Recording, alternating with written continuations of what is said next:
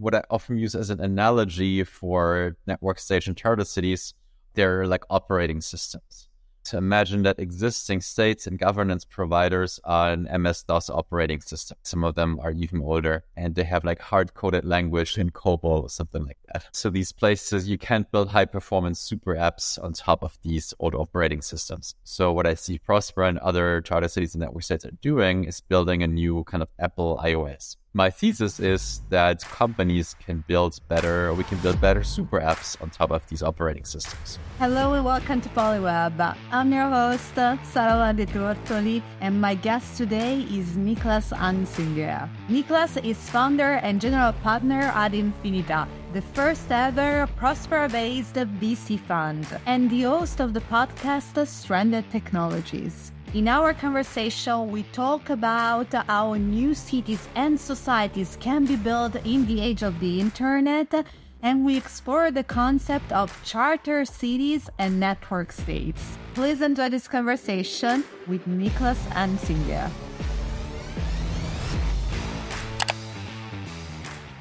Niklas, welcome to Polyweb. Sarah, it's great to be here. Thank you very much for accepting the invitation. And uh, this is an episode that I'm also super curious about. So I cannot wait literally to ask you all sorts of questions uh, related to the topic of network state and building a new nation. And actually, maybe a good place to start is by giving a definition. So, what is a network state? Sure. So I'm going to follow Balaji Srinivasan's definition. He's the former CTO of Coinbase and the author of the book, The Network State. So he is kind of coining the term and kind of the meme that we're now increasingly seeing in Web3 spaces. So his definition is in one sentence, a network state is a highly aligned online community with a capacity for collective action that crowdfunds territory around the world and eventually gains diplomatic recognition from pre-existing states. Now that's a short version of the definition. There are longer ones. And there's a lot to say or to unpack about this, but that's what Balaji Srinivasan himself says about it. Okay, so maybe we can be more more specific uh, around this definition of uh, what are the elements uh, that that make a nation state. So what are what are the steps that you need to go through uh, maybe to build one? Well, there's the Balaji version and there's other versions, right? So in my version, what do you need to kind of have a new country, nation, city, whatever, or some kind of a political entity with autonomy, semi-autonomy is three things or four, if you will. The three things are a laws, and regulations, right? So you have a legal code. Second is you have governance services, right? So you're able to issue IDs, passports, and you provide government services. Like in some places that might be support, like be a social safety net or public goods, and others less so. And the third is land, right? So when you have these three, you can then have people that use it as a platform, right? So a city or a country or a nation according to that view, is nothing but kind of a service to you as a customer. It's a platform that you can use to live, to build a business, and to work, and to raise a family. Okay, so I got the three elements uh, laws and regulation, uh, governance uh, services, and then last piece land. So you gotta have all these elements. Let's start maybe with element number one, right? Laws and regulation. So how do you Im- reimagine in this case uh, a new type of regulation for a brand new state? How do you imagine a brand new regulation? So I can give a couple of examples, right? Or, or let's just to put it a bit in context, because what I just said was a bit different from how Balaji um, and Srinivasan's what he says a network state is, right? So, and I can explain a bit the context of that, right? So, why do we want to do it in the first place, right? So, the idea is, as I said, that existing governance service providers or governments aren't doing the best job all the time, right? So, in taxes are often getting more expensive while the services get worse. All of us have experienced waiting lines. Healthcare systems, many countries are very bad, or education systems. And housing seems to get more expensive and not improving. It seems to be only getting worse. And the theory, uh, the idea is that it's rules and institutions that make the difference, right? So historically, we had places like Hong Kong, like Singapore, like Shenzhen in China, or Dubai, which worked with semi-autonomous or special economic zones. And their idea was to upgrade governance in these small places initially to see what works, to experiment, and then roll it out to larger markets, right? So Hong Kong basically taught China hey, this is how a common law based system, how capitalism, private property can work. Let's try that in our country in Shenzhen. And that was massively successful. So we can roll, roll it out to other places as well. So that's kind of the core, the core idea behind it. But most of these places started through mostly through lucky accidents right? So the idea is how can we do more of that? How can we bring the learnings, the best practices from Singapore, from Dubai, from Hong Kong, from Shenzhen, and replicate it in places around the world that that need it, right? So in, in the developing world, in Africa and Latin America, where it's where it's most needed. So that's kind of where the idea of charter cities comes into place. So Paul Romer had a TED talk in 2009 that coined the idea of charter cities basically along the lines of what I just said. And since then, you had various movements and various groups, the Charter City Institute and the ZEDE legislation in Honduras, which is going to be something that we'll talk about a lot, and increasing activity and several dozens, maybe hundreds of charter cities around the world. Many are in Africa right now. So the idea is that you get a partnership with the government that gives you the land and then you come, and this is here where the circle closes, with the regulations and the government services. And you propose to the country, well, this is how you kind of manage the zone. This is how you're going to do economic development. And that model is fine and great, right? So Prospera, Ciudad Morazan in Honduras are two examples. Talent City in Nigeria and Nkwashi in Zambia. These are examples in the United States you have two projects, Culdesac and City of Telosa, even though I'm not that deeply informed of what's going on with those. But that's kind of the idea. This is how you can create kind of a new city or new nation. Now, this is where Balaji Srinivasan comes in. So he, his background is is in is in crypto, and he's seeing many of the same problems. And um, he's saying look, there's one problem with this model. And the problem is it's too expensive to do it.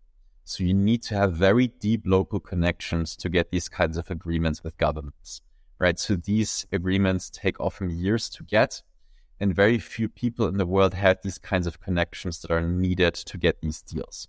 So enter the network state, right? So, and that confuses people a bit because Balaji doesn't talk much about the context that I just said. But he's saying, what if we can do that model upside down, flip that model on its head upside down.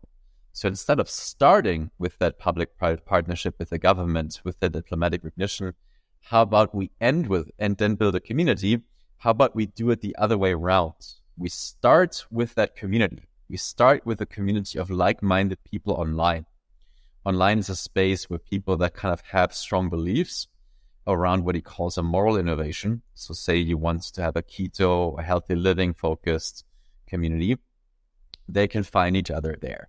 And then they build the leverage as a community, right? So they start economic activity, they start helping each other, they build services for the community.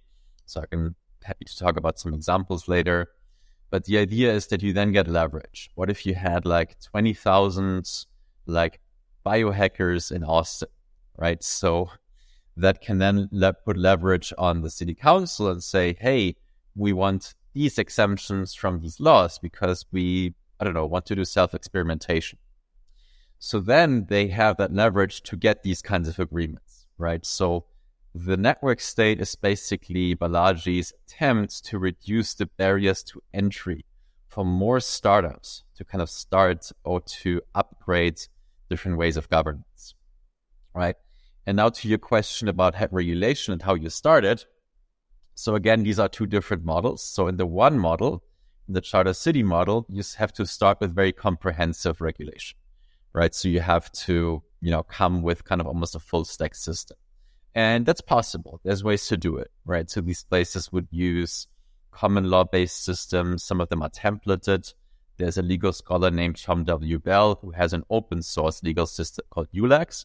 So Prospera and the World Digital Economic Zone, they're kind of forked off of that regulatory system. There's lots to talk about when it comes to that. Balaji's model would probably be around, uh, would start a bit smaller and would say, let's see what we need to make that moral innovation. So a moral innovation, again, sort of, we want to have a state where everyone eats keto, where everyone is a vegetarian, or where everyone lives in, there's a van life community for example. and then look at what kind of regulations or autonomy do we need, right? What's needed and how do we get that? So these places would probably not yet need full stack legal systems.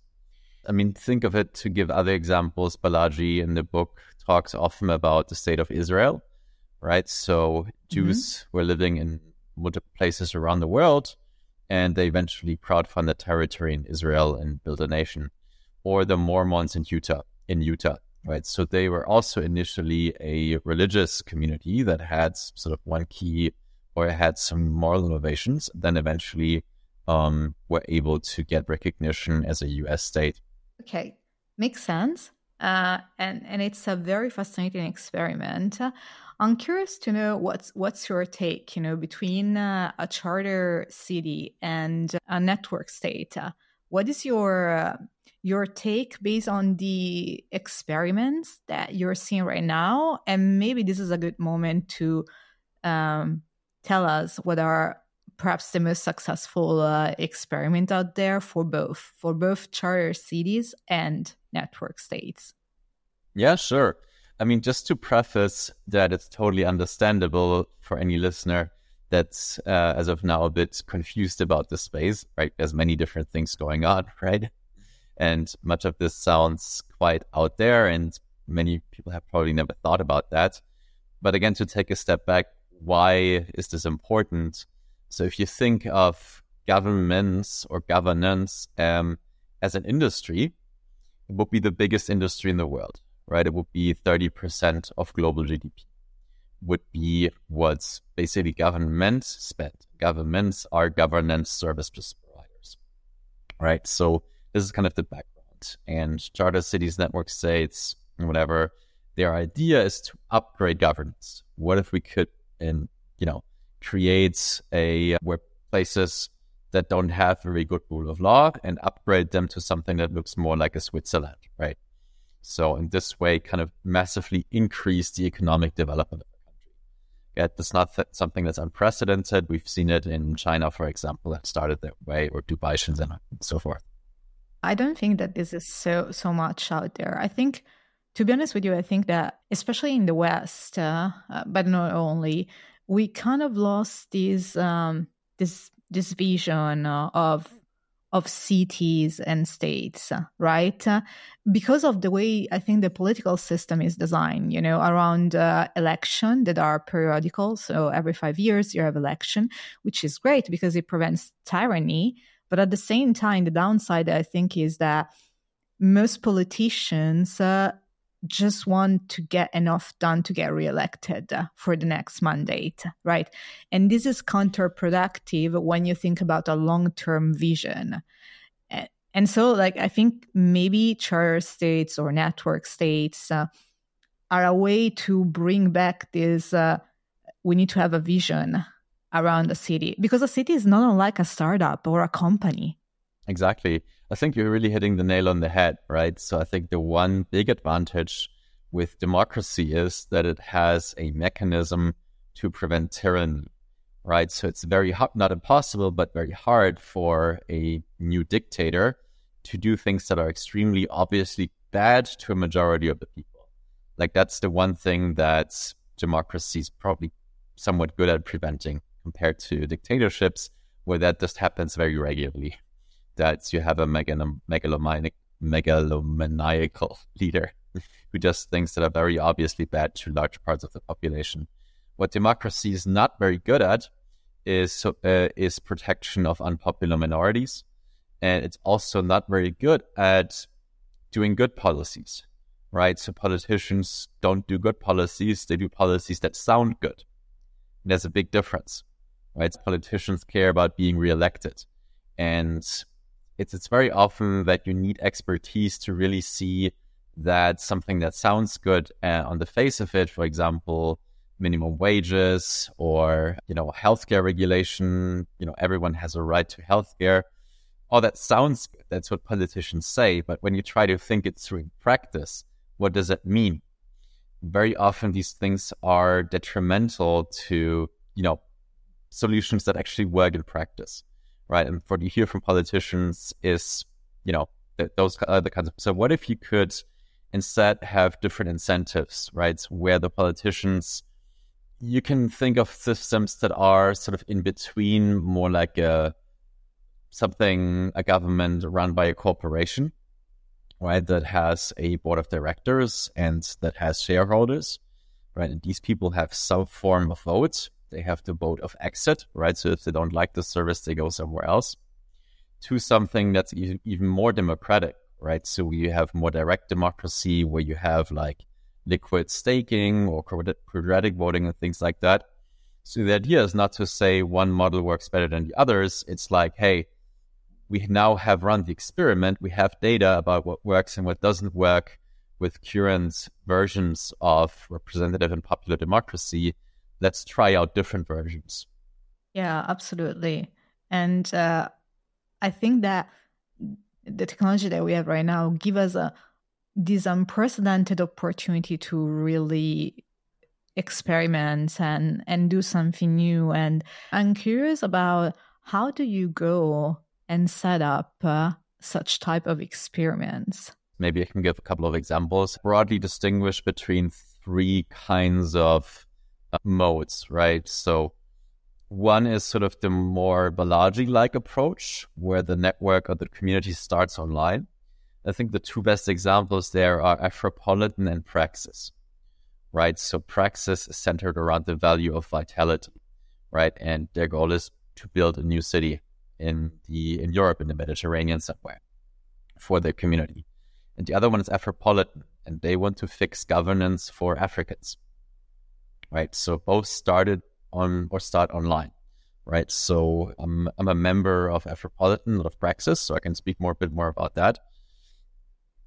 And the second category is co-living, right? So there are already co-living communities like Cabin DAO, like Kift, or here.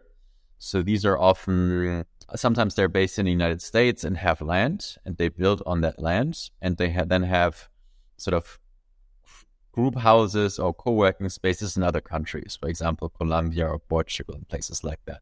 They're kind of connected by having like one community of people who like the van life or of digital nomads that then have access um, and memberships and perks to these different places. And they're often centered around an innovation for how they want to live together, right? Van life, for example, being highly mobile. And then the third one, it's what I'm personally mm, most involved in is that actual charter city model, right? So I'm based in what I think is the most advanced modern charter city. It's called Prospera. It's in the country of Honduras. So Honduras is particularly interesting because it adopted what's probably the most or the best legal framework in the world to do charter cities. Right? There's another one called Ciudad Morazan, Prosper and Morazan are have quite different value propositions that are quite interesting to talk about. So Prosper is more for the technology industry, for like very ambitious entrepreneurs, and Ciudad Morazan is more for local blue collar workers, right? So that and their value proposition is basic security services and affordable housing. So Honduras is a good example for what's possible if you kind of have or finds the right development model and the right legal framework within a country. And in the Honduran case, and that's similar to probably to other cases, you have to come as a private or public city developer right? You can also be part of an NGO or an international organization, I suppose, but you can do it as a private organization. So Prospera is literally a Delaware C Corp, right? And the Delaware LLC, right? So the C Corp owns the IP and the more software like stack of governance services and the online platform. You can imagine a bit like Estonia, right? So Prosper actually has Ott Vatter, who was building the Estonia e-governance platform, is also building it for Prosper. So that's part of the Delaware venture funded company of Prospera. And then there's a Delaware LLC that functions as a holding of real estate, right? And the third entity then is Prospera ZE, which is in which is basically the entity that has authority over the semi-autonomous zone, and that's been granted by the Honduran government, right? So that's what that legal framework does. So you can come as Prosper with these two entities and then do an application process that in their case took a couple of years. So it's not an easy feat, sort of going back to Balaji's point of making that easier and reducing the barriers to entry. But they have that. Now they're an approved entity by the government that has authority uh, over the zone with the legal status that it has right now, right? So it's limited it's under Honduran sovereignty and Honduran criminal law and immigration law applies. But other than that, Prospera and Ciudad Morazan have the autonomy to do their own labor laws, their own business registry, their own business regulations, their own tax system. Right. So that's a lot of autonomy and freedom to, well, try different things. That's why I'm so excited about it. How did you get to participate in this project so early on? Like both in you mentioned you're you're contributing to Afropolitan. You mentioned right now you currently we are recording and uh, you are in Honduras at the moment. Uh, so how did you get personally involved uh, in these projects and maybe you can for listeners that would like to get involved you can give a few suggestions along the way yeah, sure. So my background is both. I spend a lot of time in in academia, and I like to read a lot. I like to write about a lot. I my background is in philosophy and economics, and in public policy. So I was always thinking about these questions. I was from very early on always very frustrated that there doesn't seem to be much happening when it comes to politics and policy, and you can't really improve things the way I want to. Right? You can't really test out new things. And then the second half, after I was 26, I learned sort of the toolkit of entrepreneurship, right? So I was working for a startup. I started a startup within the startup. It's now its own startup. So I learned the tools of how to start small and scale fast, right? So, and basically what I'm doing now is putting these two together, right? So I was thinking two and a half years ago, what is kind of the big dent that I want to make in the universe, like the most pos- ambitious possible project or company that I would create that I could think of. And then started looking around and I spent a lot of time, six months to research healthcare, right? So the startups I did before were in analytics, sort of a lot of AI and machine learning. And I was thinking, what if we could apply what I learned in healthcare? What if we could make the system vastly more efficient? My idea is, could we create sort of a GitHub like open source platform for medical data? So, right, so it was just the start of COVID. What if researchers around the world could work simultaneously on solutions that would help us prevent future pandemics and more quickly react to public health emergencies and find solutions? Right. So the big problem with that is that I learned is um, the system of drug approvals. Right. So the FDA uh, clinical trial system plus the patent system and IP system and plus to some degree also the subsidization of healthcare. These are major obstacles to building kind of a more rational and better healthcare system, right? So if you're starting, you know, if, even if my solution would have succeeded, we'd be still looking at for any new drug or treatment to go through testing for more than 10 years and costs of hundreds of millions, right? So, and that mechanism is systematically creating a bottleneck we know very well that it's ethically and ethically bad and morally inefficient. I say ethically bad. So when you watch the movie Dallas Buyers Club, right? So these this was about people in the 1980s that were diagnosed with AIDS, right? So there was an AIDS epidemic. So there were drugs available in France, in Israel, in Germany, in Japan, but the FDA said, oh, you're not allowed to take it here. And that just makes the moral situation kind of present, right? So if you tell someone, I'm not allowing you to, well, take risks for your life, right? So you don't, you're taking ownership of someone's decisions of their own body, right? So we have a strong principle about bodily autonomy and informed consent and things like that, right? So ethically, I think that's quite impermissible. There should be, it's just, it's just not right. So that just means you're responsible for withholding often life saving drugs from people. Right? Sometimes you're also withholding drugs that are not good for people, but that's where it comes to the economic part. So it's economically very inefficient. The incentive you create for any FDA official is to be hyper conservative right? So Balaji Srinivasan talks a lot about that. We know that for more than 50 years. So in economics, we have something that's called public choice theory. It's just that the ones that are in power or responsible have no incentive to listening and to changing anything, right? So that goes back to we can't change bad policies that are once in place. There is no such things as sunset clauses, and you know you're creating a group of entrenched special interests that have economic incentives to maintain the status quo. And there's no, doesn't even need to be any bad actor or malice involved, right? It's really just the incentive system that we create. And then I was thinking, what are other industries? You know, health, uh, healthcare. What else is there? So education, finance, housing, and real estate, or energy. When you look closer, there's always a similar situation right? So there is a set of regulations that have once been passed a couple of decades ago, typically typically after a very high profile public incident. Right. So a good example is nuclear power and the regulations afterwards that supported its development. And a good example is 9-11. So airline safety regulations that are, you know, not that much necessary anymore and infringing on your personal freedom in many ways or you know Patriot Act and sort of the ability of spy agencies. These were the result of 9/11. So these regulations were written often in haste after highly visible public incidents, and then they're irreversible. And the development of many industries is held back by these often irreversible legislations.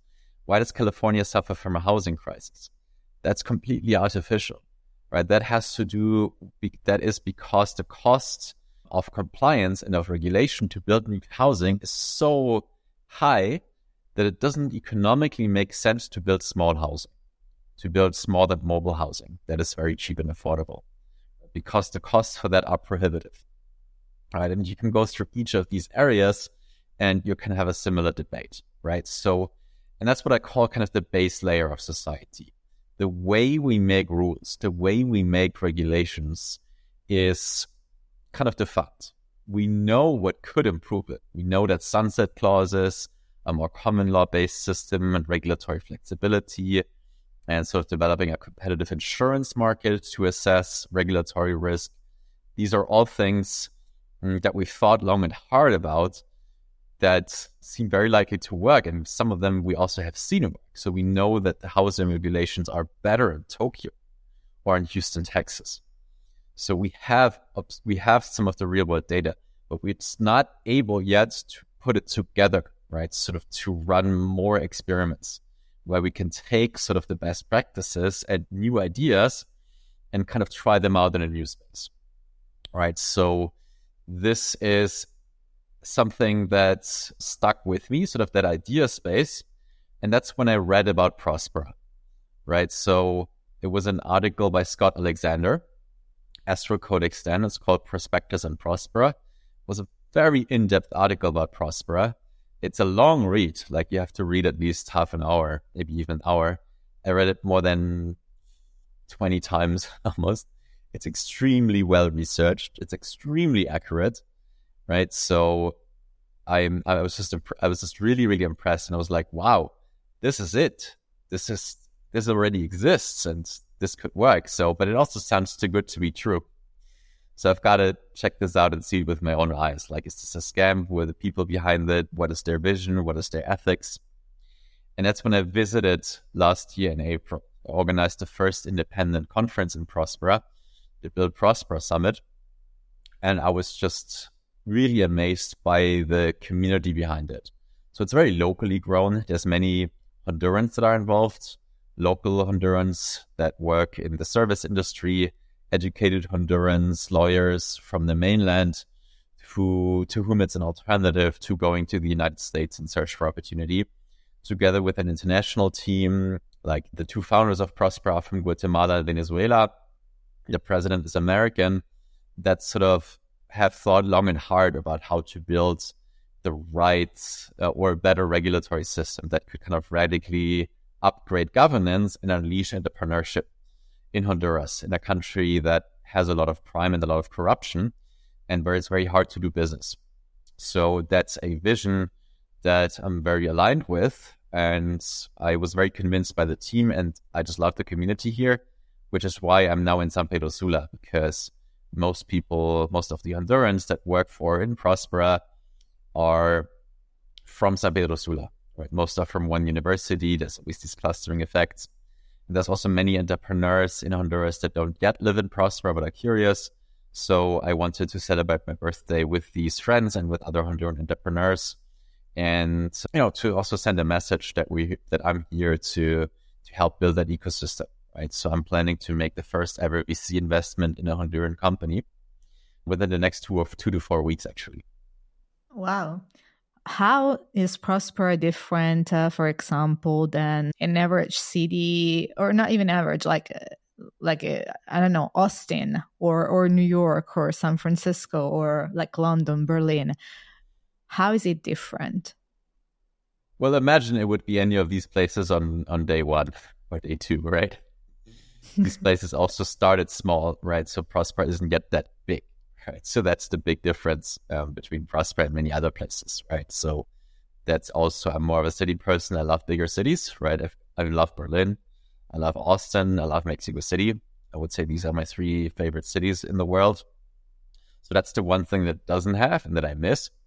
What it does have, or almost anything else about it, is absolutely amazing, right? So Prospera is on an island the island is called the Roatan.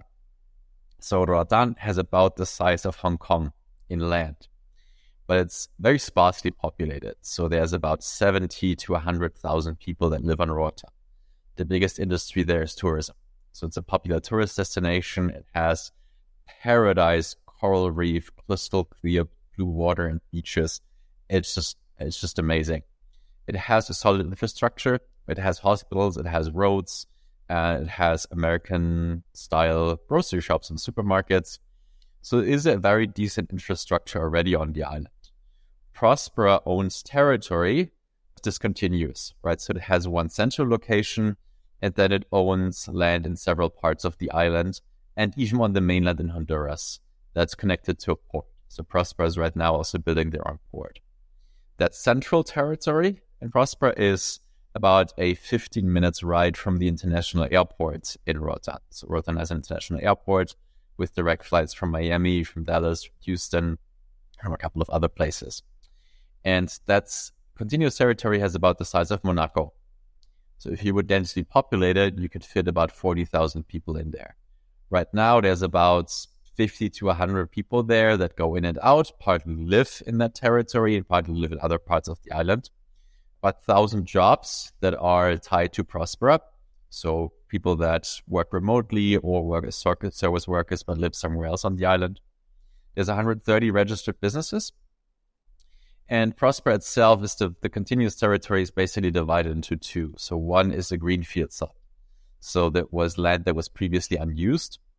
And right now it's kind of jungly, but they now have a co-working space there and several construction projects. One is called the Circular Factory. That's a startup that's doing construction technology. So they're going to use robotic arms and 3D printing to produce local building materials. So they're kind of upgrading local labor, local workers, and using local materials, timber, to use in the construction process.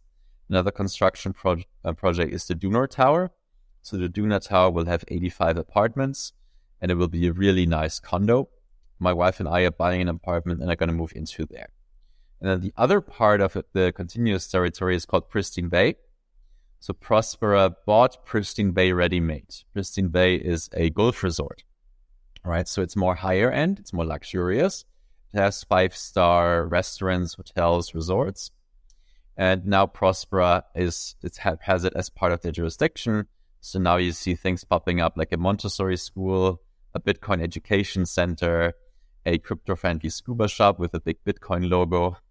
And they're also planning to build uh, the Minicircle clinic there right now, which is a biotech startup. It's doing clinical trials on the island.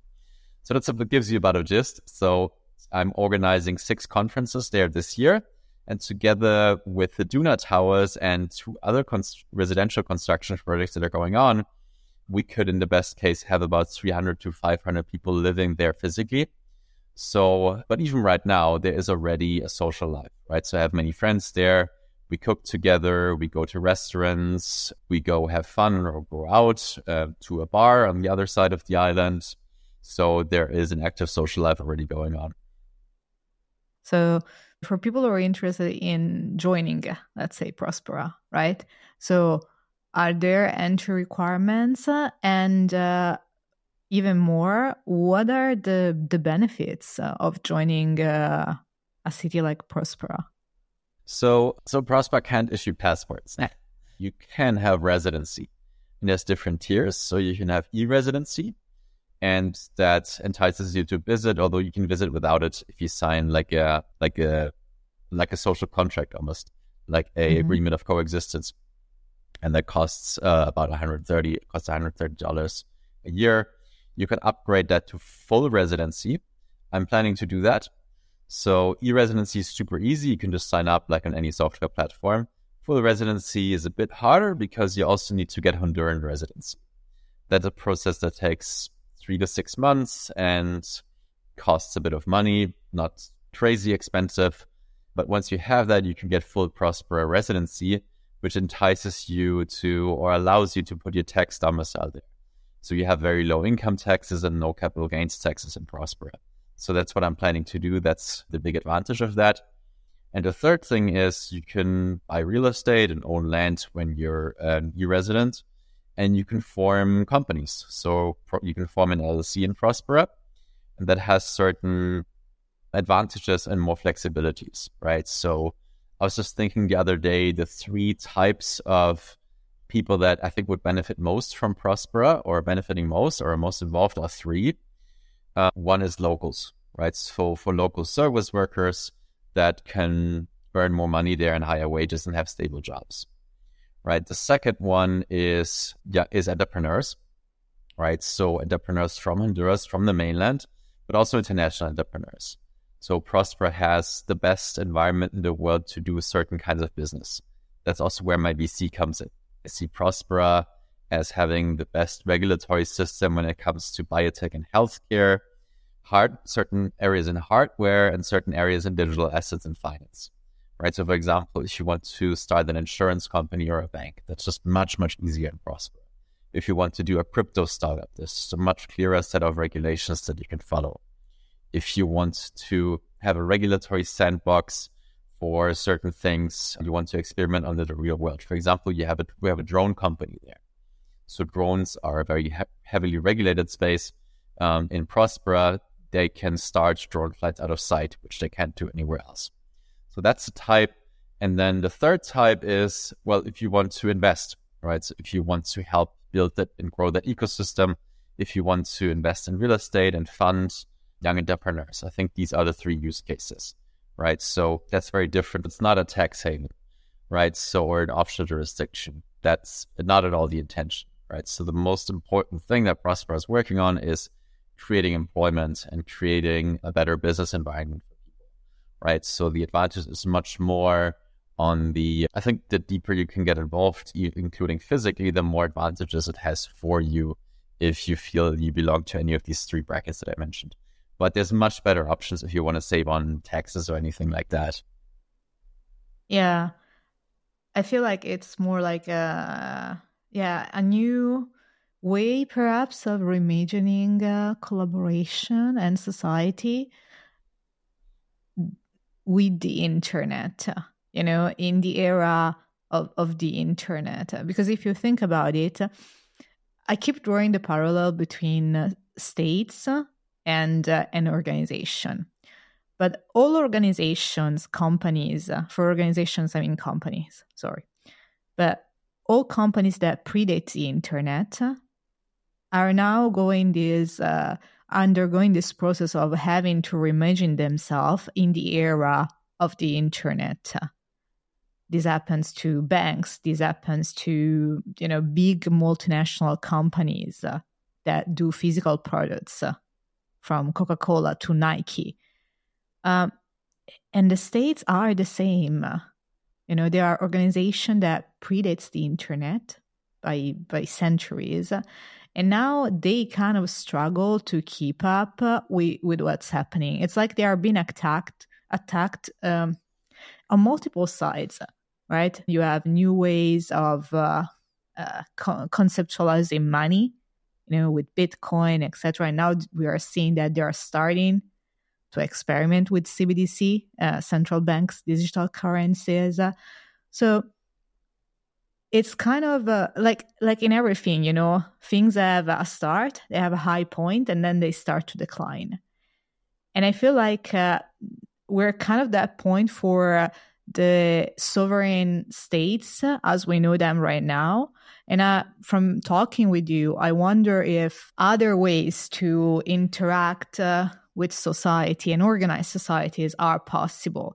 And sometimes I wonder if it's not a problem of size. So the big states, as we envisioned or as we are used to right now, maybe they are not efficient anymore. Maybe they are not anymore the right way in which we organize ourselves. Maybe we need something that it's more that it's global but still local enough to make us feel connected. Yeah, yeah. Yeah, what I keep saying to people is that there's not only decentralization, right? So there is both advantages to decentralization and to centralization. And the advantage of having bigger cities is network effects, right? So there's more people around you that you can interact with. There's a higher diversity and variety of cultural production and goods, right? So you might have more of your friends there, might more people there physically that are aligned with you. But as you correctly pointed out, with the internet, we can have more of these things decentrally. With crypto, we're decentralizing one key industry, money and finance, and to some degree also legal. Right. So that's, I think, one of the big changes that with sort of the blockchain powered digital assets and also increasingly realizing that law and legal we can put on smart contracts and partly codify and it's less and less tied to like physical territory jurisdiction, right? It's the law of the internet. You're in the internet, you're interacting with other people, right? So you are, you know, making transactions, you're buying and selling things, you're sharing ownership over certain things, you're voting on things. You can all do all of that online, but you're not separated by the physical space, right? But the old school model is that you have one physical jurisdiction where the law right? Law applies, right? So blockchain and the internet is kind of decentralizing human relationships and thereby also governance, right? Yeah, absolutely. And you know, I'm very excited about these experiments going on uh, because I feel that the model of, uh, of states that we are we are experiencing right now it's not rising to the challenges that that we are facing right now. They don't know how to react anymore. And one shift challenges that i can think of is climate change. Uh, for example where you clearly see that you know there is the short term um, gain of economic growth, etc. And then there is the long term consequences of not doing anything to stop what is happening uh, to the planet. But you know, since it does not go over the five year horizon of the re-election process, then maybe it's someone else's problem. Maybe it's the next uh, government problem, not not not not of the current administration. So that's why I'm so excited to see this kind of experiment. And maybe to to approach we're approaching the the end of the of the interview but there is one more question that I want to want to ask you because you're also a general partner at uh, a VC that is called Infinita. And my understanding is that Infinita invest uh, in you know this type of projects uh, in uh, this new concept of of nations and city and reimagine kind of the way that we interact as a society. So as a VC, what are the elements that you look at to evaluate a potential investment? Yeah, sure. Just to again set the context. So for me, I what I often read. so the table stakes are investing in entrepreneurs with a larger than life mission, right? That are extremely driven and ambitious and relentless. Was also very impossible, a very important net space is a very sound ethical compass, right? Because many of these things that we do are in the mainstream, you know, considered controversial, right? So I had in my podcast in episode 37, I had someone to your topic of climate change who's doing solar geoengineering. So he's selling sulfur dioxide uh, particles into the atmosphere that directly reflect the sunlight to cool the planet. That's very controversial, right? So the people that I, so that's something that I'm, you know, very keen on. All right, I really really want to deeply understand what's their what's their ethical and moral compass and what's their vision. Beyond sort of these table stakes, a concept that I really like or that I'm very keen on looking at deeply is what I call customer hyperfluency. Right. So I think that's how you know whether someone has really or is on the way of mastering their discipline. It's this concept of hyperfluency. So when they explain it to you, it's very clear that they thought it through enough to a degree that they can explain it to you in clear and simple terms in a way that you understand, even though you don't have much background. And you kind of go back and forth and change some of the inputs, some of the premises, and they're immediately able to context switch. And you can clearly see that they have tons of data points that they can they have to show you that it can work this way or not the other way.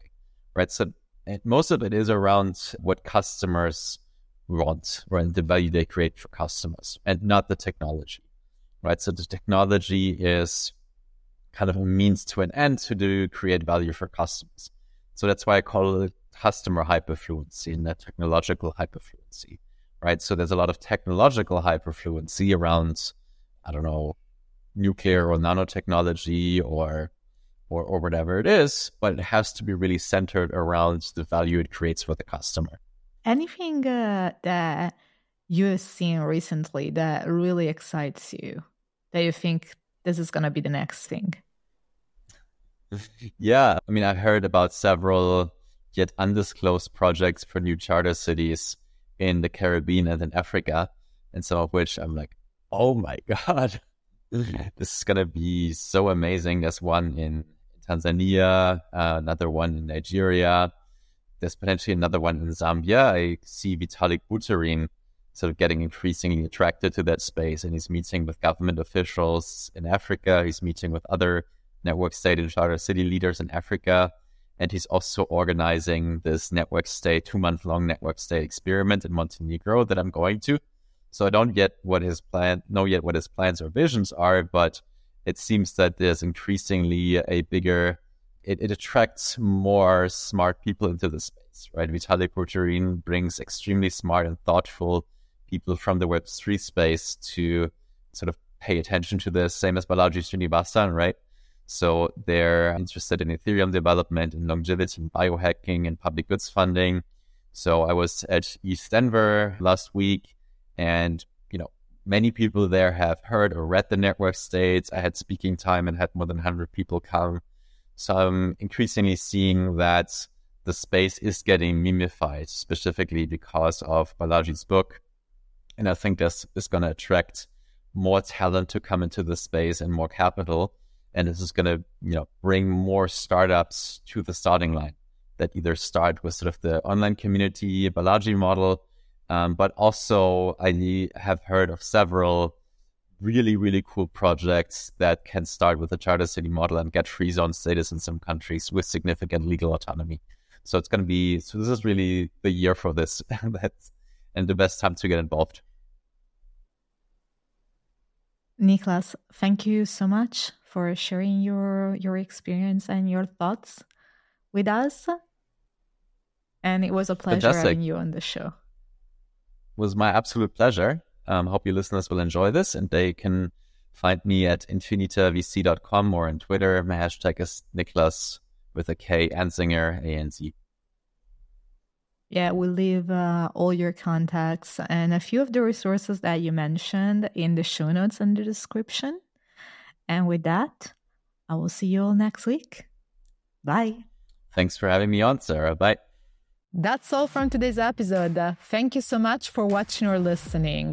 If you find this episode valuable, you can subscribe to our YouTube channel or to the Polyweb podcast on Spotify, Apple, or your favorite podcast app. It will be fantastic if you could leave us a rating, a review, or a comment, as this really helps other listeners find the show. All the resources mentioned in this episode will be linked in the description and in the show notes. See you on the next episode. And if you cannot wait until next week, you can watch this episode right here that relates to some of the things that we talk about in this episode. Bye.